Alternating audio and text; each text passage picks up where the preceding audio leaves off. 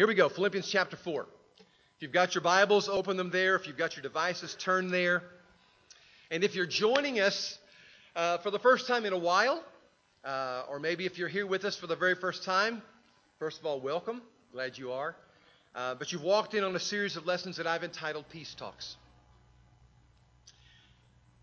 We're making our best effort to declare war on worry. We're writing a new chapter in our lives where panic, we believe, is going to decrease and peace is going to increase. Now, we're not naive. We know for certain there's no way in the world we can rid our lives of anxiety. But one thing that we're finding out is it does not have to dominate us. I know this because the one who created the world said it doesn't have to. He's pointed us to a prescription of peace in a letter written to a group of Christians at Philippi nearly 2,000 years ago. And if you're wondering how that can be relevant, well, just buckle your seatbelt and you'll see. Because I can't imagine how a word from God could be more relevant to a church anywhere at any time than this one. So, this fall, there's a thing, as Raymond was joking about, that we could call fall in Texas. We're going phrase by phrase through Philippians 4, 6 through 8. Uh, actually, 4 through, 4 through 7. And uh, those words are going to be up on the screen here in just a minute. And I'd like for you to put your shoulders back, fill your lungs with air, and your heart with hope, and to say them with me. Here we go. Rejoice in the Lord always. I will say it again rejoice. Let your gentleness be evident to all, because the Lord is near. Do not be anxious about anything, but in every situation, by prayer and petition, with thanksgiving, present your requests to God. And the peace of God, which transcends all understanding, will guard your hearts and your minds in Christ Jesus. I hope you believe that. I hope you're committing that to memory. I know some of you probably today could say it from memory. I, again, I can say it from memory, but I kind of intermingle other passages of Scripture that are similar to it, and so it doesn't exactly come out of me like it does there on the screen. I want to start this morning's message with a simple question Have you prayed about, say the word with me, it. One more time. Have you prayed about it? One more time. Have you prayed about What do you mean by it? It is what troubles you. It is whatever is keeping you up at night. It's whatever is stealing your joy. It's a disease that your dad can't kick. It's the marriage that hasn't seemed to come out of its death spiral. It's the job that you can't stomach. It's the rage that you cannot tame. It towers over your life. Two not so intimidating letters that represent some very intimidating realities that, if not dealt with, bully the peace out of your life.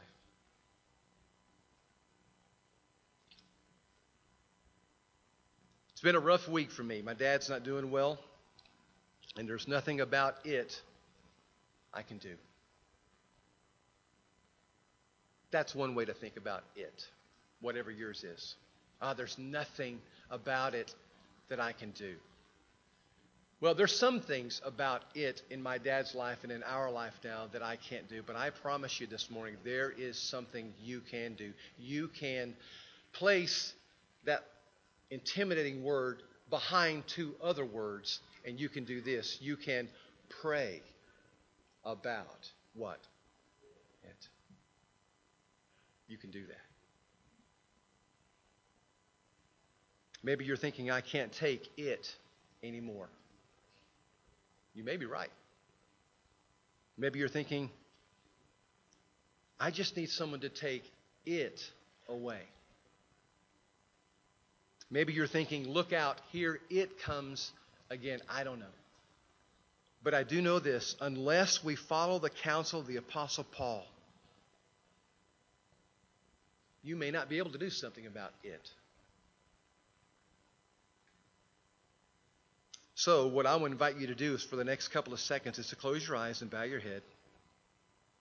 And I want you to think about it for just a moment, whatever it is that I've just described that fits you like my it fits me.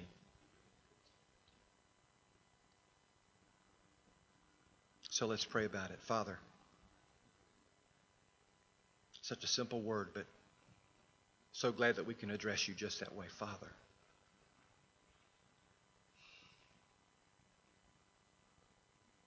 We have this thing, this it in our lives that's um, pretty intimidating. It's taken some of our peace, maybe all of our peace. It's taken our joy, maybe all of our joy.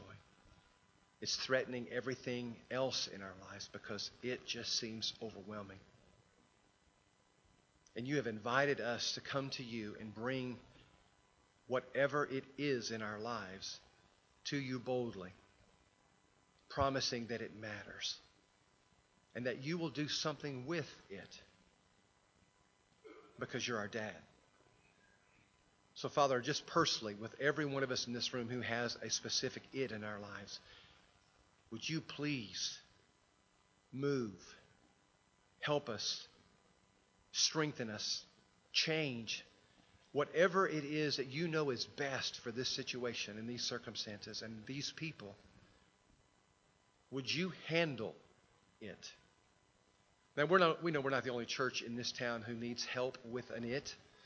Um, this morning we lift up Trinity Baptist Church, and we know that they brought their own dominating, frustrating, intimidating things to you this morning. Please, we join their prayers with ours and asking together, would you look upon all of us who are your children with mercy and grace and help this day?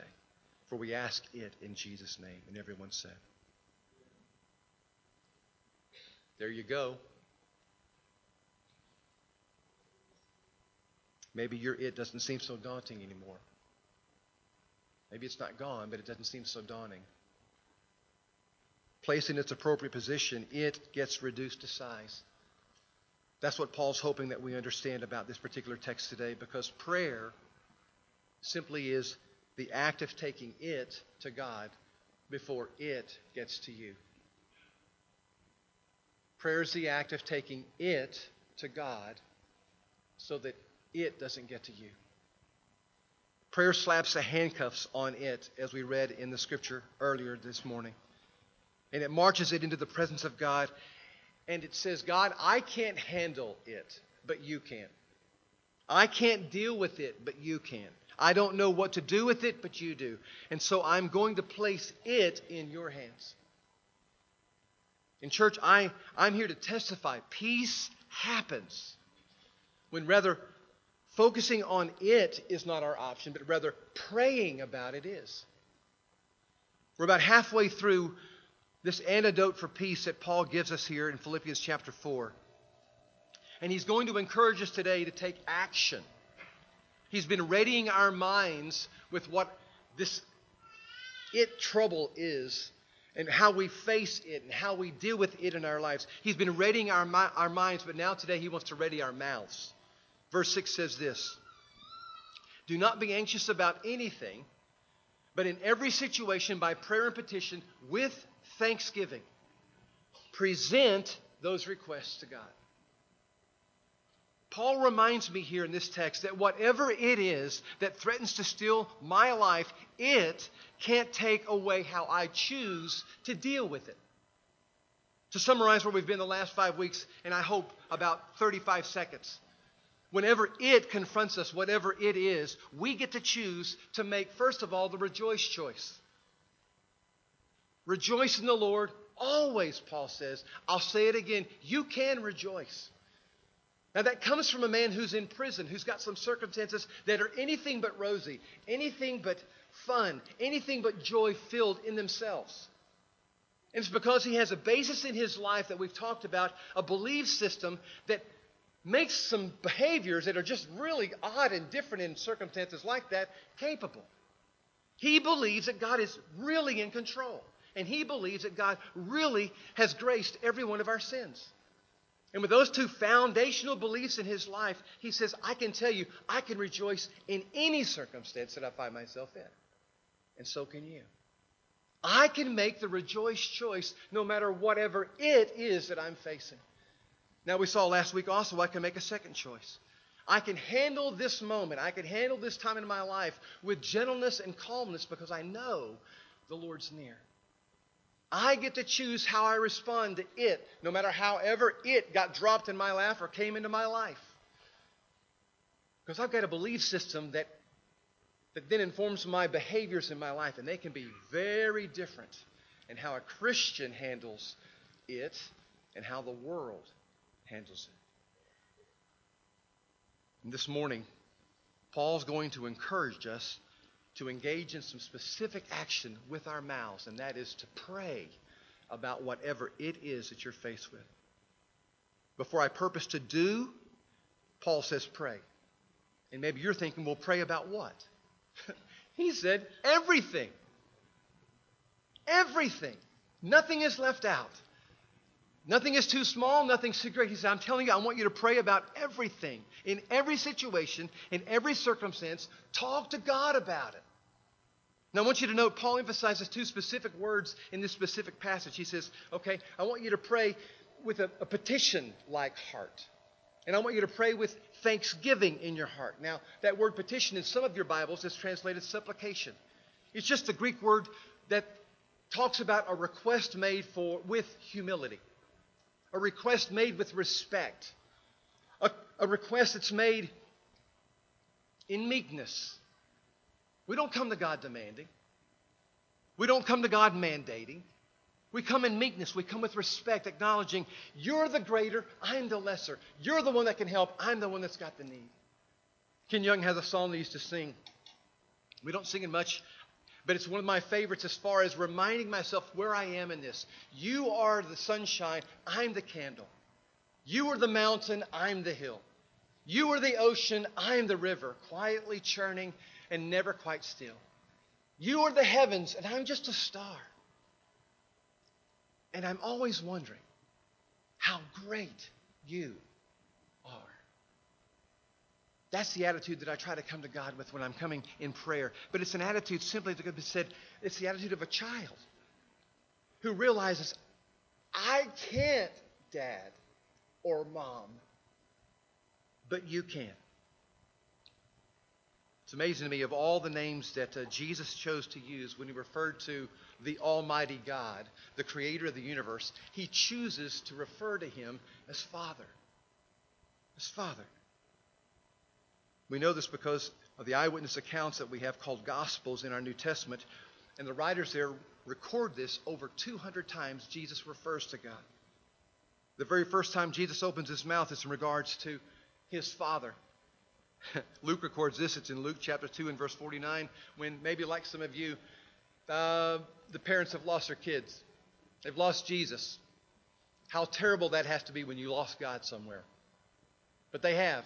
And they find him. And here's what they say Where have you been? We've been anxiously looking for you. And Jesus replies back, Why are you searching for me?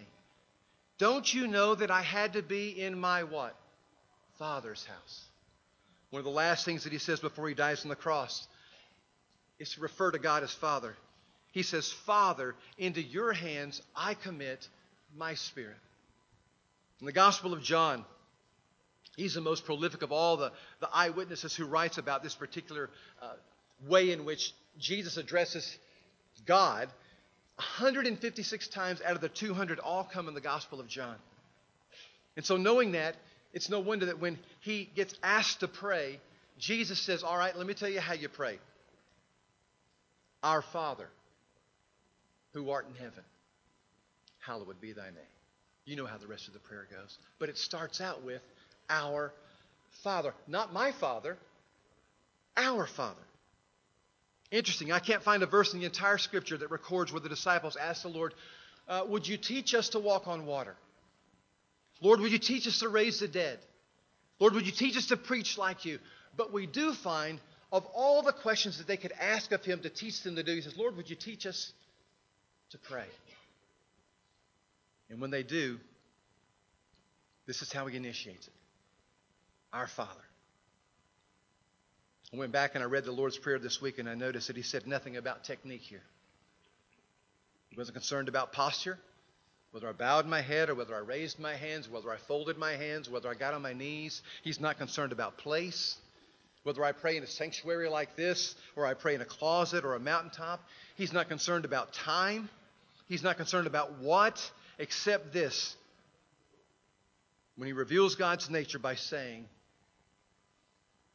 My Father, my Father who's in heaven, hallowed be thy name. Jesus encourages us to talk to Him as a Father a father who has authority over sins, a father who has authority over Satan, a father who can provide for our daily needs, as a father who can lead you out of temptation, as a father who can help you face your enemies, as a father who deserves all glory and praise. But if you haven't caught it, I'm underscoring as a father.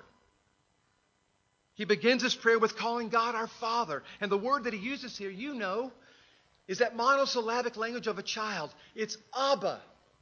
Now, that's a big falutin word that just simply means a repeated syllable made to describe something.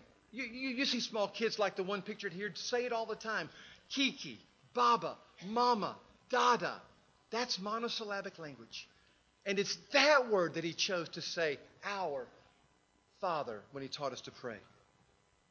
Now, I got to confess, it doesn't sound all that revolutionary to me so it took a New Testament scholar by the name of Joachim Jimenez, not Jimenez, that's Spanish, Jeremias, who writes this paragraph, and he says this With the help of my assistants, I have examined the prayer literature of the ancient Hebrews. And the result of this examination was that in no place of this immense collection of literature did we find the invocation of God as Father, as Abba. Abba was an everyday word, he writes. It's a term of endearment of the home. It was a family word. So no Jew, no Jew would ever have dared address God in this manner. And yet Jesus did. So, in all of his prayers, which have been recorded and handed down to us, he writes, with one single exception, the cry from the cross My God, my God, why have you forsaken me? Except for that one exception, that's how he addresses Almighty God Abba, and in doing so, Jesus authorizes not just the disciples then, but the disciples now to repeat that word, to understand that word. Because we have a share in his sonship. He concludes by saying, He empowers His followers to speak to their heavenly Abba in a familiar and trusting way. I love that. Almighty God wants me to call Him Dada. Abba, Papa. That just floors me. And so I love the way that Max Lucado ties a particular story in his life to the meaning of that word. He and his daughter Jenna were in Jerusalem. Jenna was 12, and Max writes on this particular day in downtown Jerusalem, it was absolutely packed with locals and citizens. And in the midst of it all, he says, I heard a little girl cry, Abba, Abba. He said, I turned and I looked, and she had to be about four years of age. And she was separated for the moment from her family, at least it seemed. But when she said, Abba, immediately from out of what I thought was nowhere came her dad. He was dressed as a, a, a typical Hasidic Jew. He had the long black robe, he had the long black hat, and he spotted his little girl, and he was there in a heartbeat. And when he arrived, he pulled her close. And Max says it seemed like he was saying something to her, which we can all imagine was something like, Come on now, stay close, don't wander off, but something like that. And then he took her down the street to what looked like his wife and his other kids. And I watched him, Max said. I watched him hold his daughter close. And they reached the intersection, and the little girl, having recovered from her moment of angst, was energetic again, and she was trying to step out into the street, and the father pulled her back. They waited for the light to turn, and Dad led her across the busy intersection. And when they reached the other side of the street, he reached down and he picked her up and he held her close again. Max writes, I took her. I took note of all this because I wanted to see what an Abba does. He said, I'd read about the word, studied about the word, but while in Jerusalem, I was curious to see what does an Abba do? And then the only way that Max Lucado can write, he finds this profound meaning in this everyday occurrence. Here's what he said. Here's what I learned about what an Abba does. He hears us when we cry out.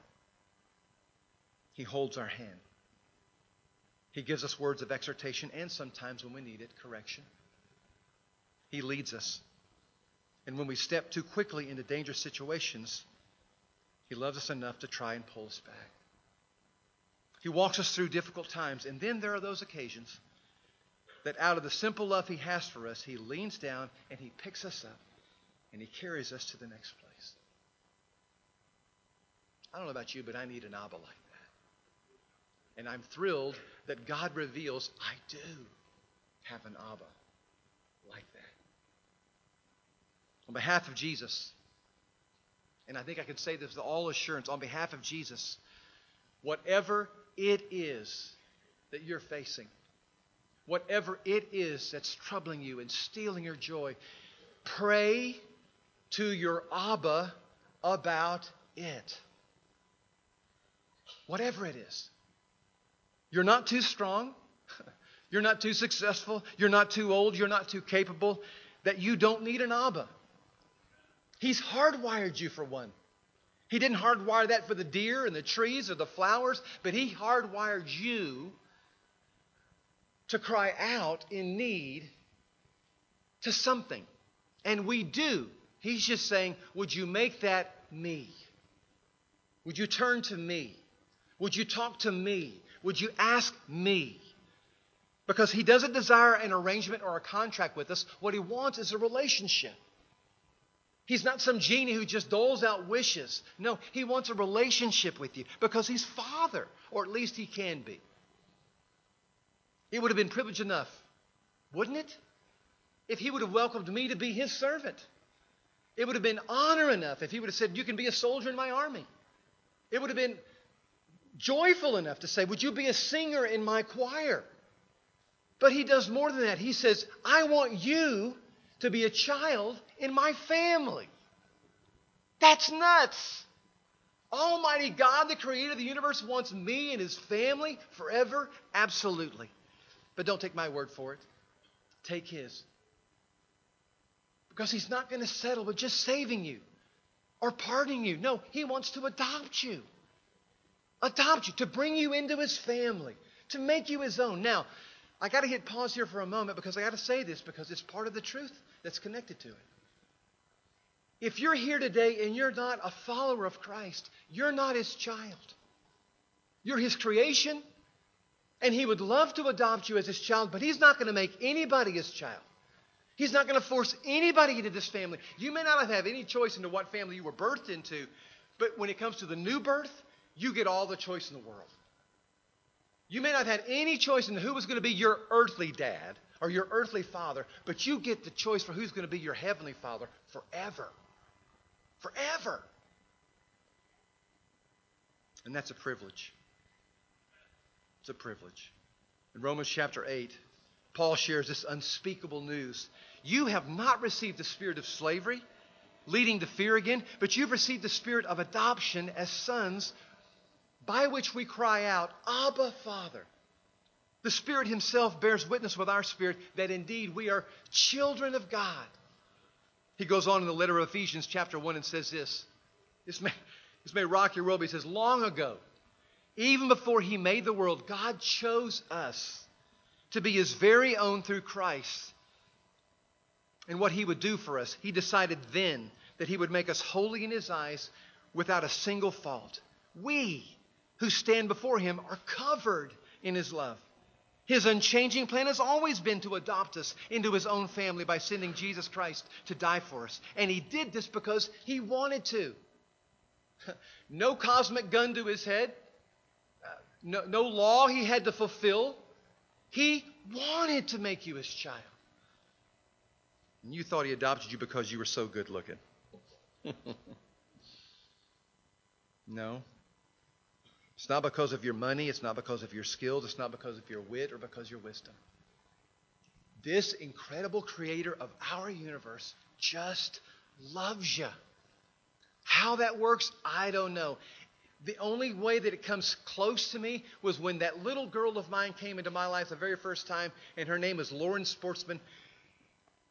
She went from this shape that my wife was carrying around and this person that we saw on a screen, or it was an it that was on a and she became my child. And love poured out of me I didn't know existed. Didn't have a clue could come out of a male body, especially. God hardwired that into us. It came from Him. And He's loved you since before this world ever began. That just blows my mind. But it makes me grateful because that doesn't make His love for me dependent upon me. I don't know about you, but my love can be pretty fickle. My love can be pretty inadequate. My love fails people sometimes. And so this relationship's not dependent upon my love and how I do it, it's dependent upon His love and how He's doing it in me. Some of you understand this because you have a father who makes that metaphor pretty easy in your life. Can I tell you this? Mine did. And that's why it's so hard to let him go. I ordered the hospital bed this week. It's coming in tomorrow. Can't walk anymore. Can't speak anymore. He's so ready to go home. But that man taught me what it meant to be a father. And so it's easy for me to talk about someone who provides for me and God being that person. It's easy for you to make that leap from someone watching over and protecting me and wanting the best for me because that's what I know of an earthly father. And if you had that, we're doubly blessed. And be grateful, okay? Because some didn't. I know I'm speaking to many who, when you hear the word Father, you don't have an image of love. You don't. Or concern or care. It's hard for you to attach those things to the word Papa. Because when you think of a father, you think of someone who's disconnected and distant. At best, some of you, when you think of a father, you think of someone who took something from you your innocence, your joy, your home, your money. All these years, when someone like me talks of God as Father, you hear that with some difficulty, and I get it. Because there's something inside you that resists that word being connected to someone who loves you.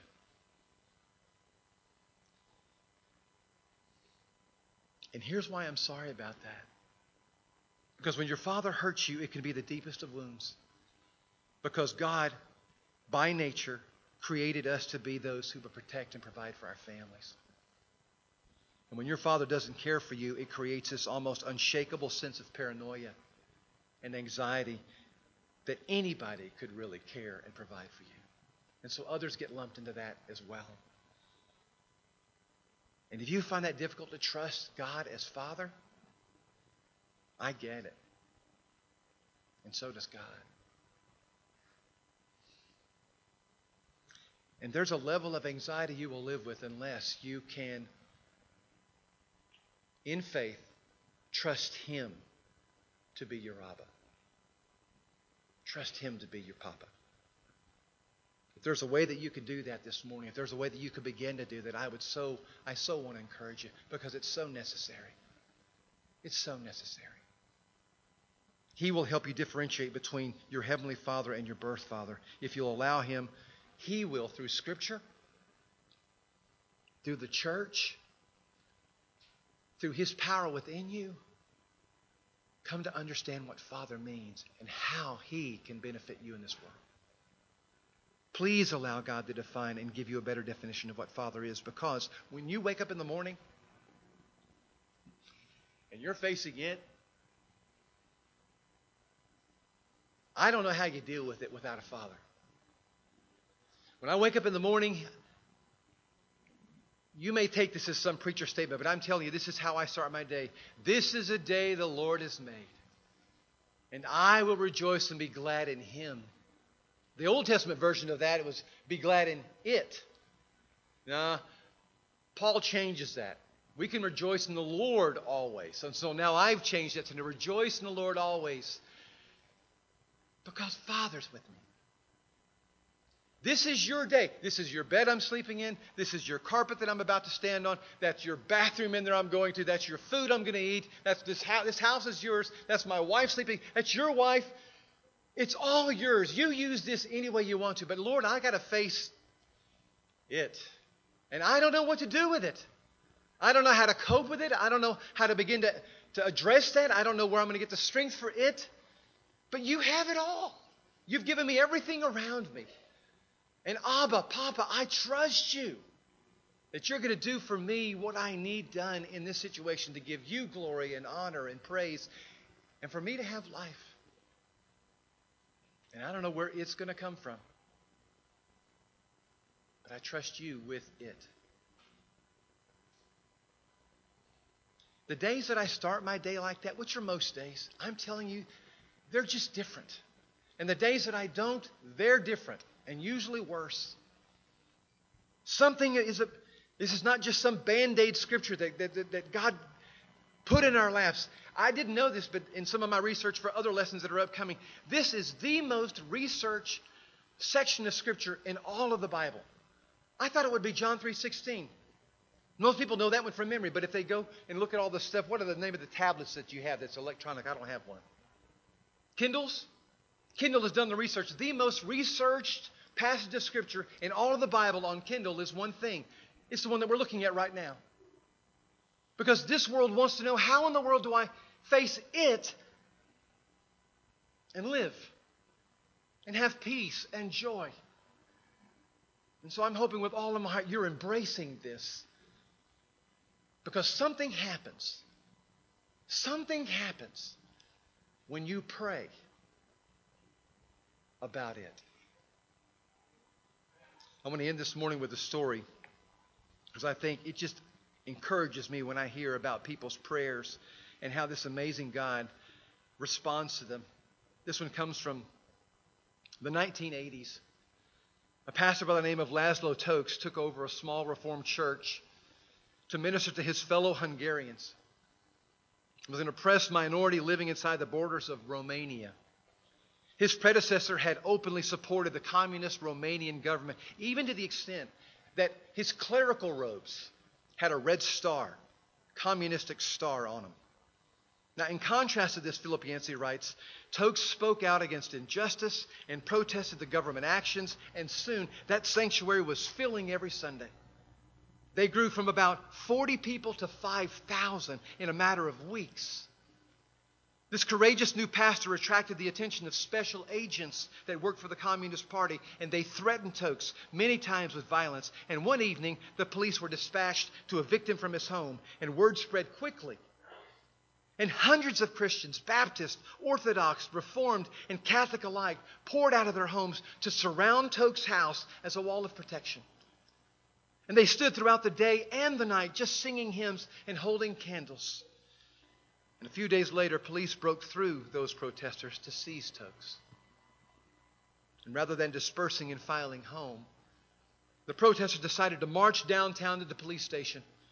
And as the procession moved noisily through the streets, more and more people joined in.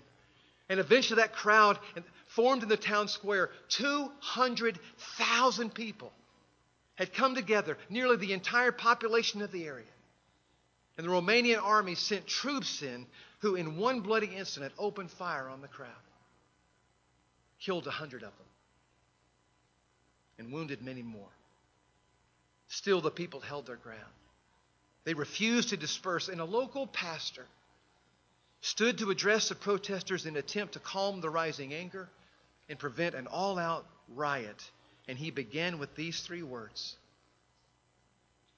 Let us pray.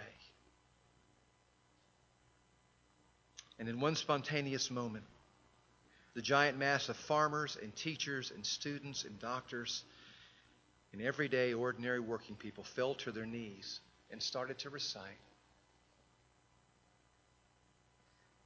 Our Father, who art in heaven, hallowed be thy name. Join me. Thy kingdom come, thy will be done on earth as it is in heaven.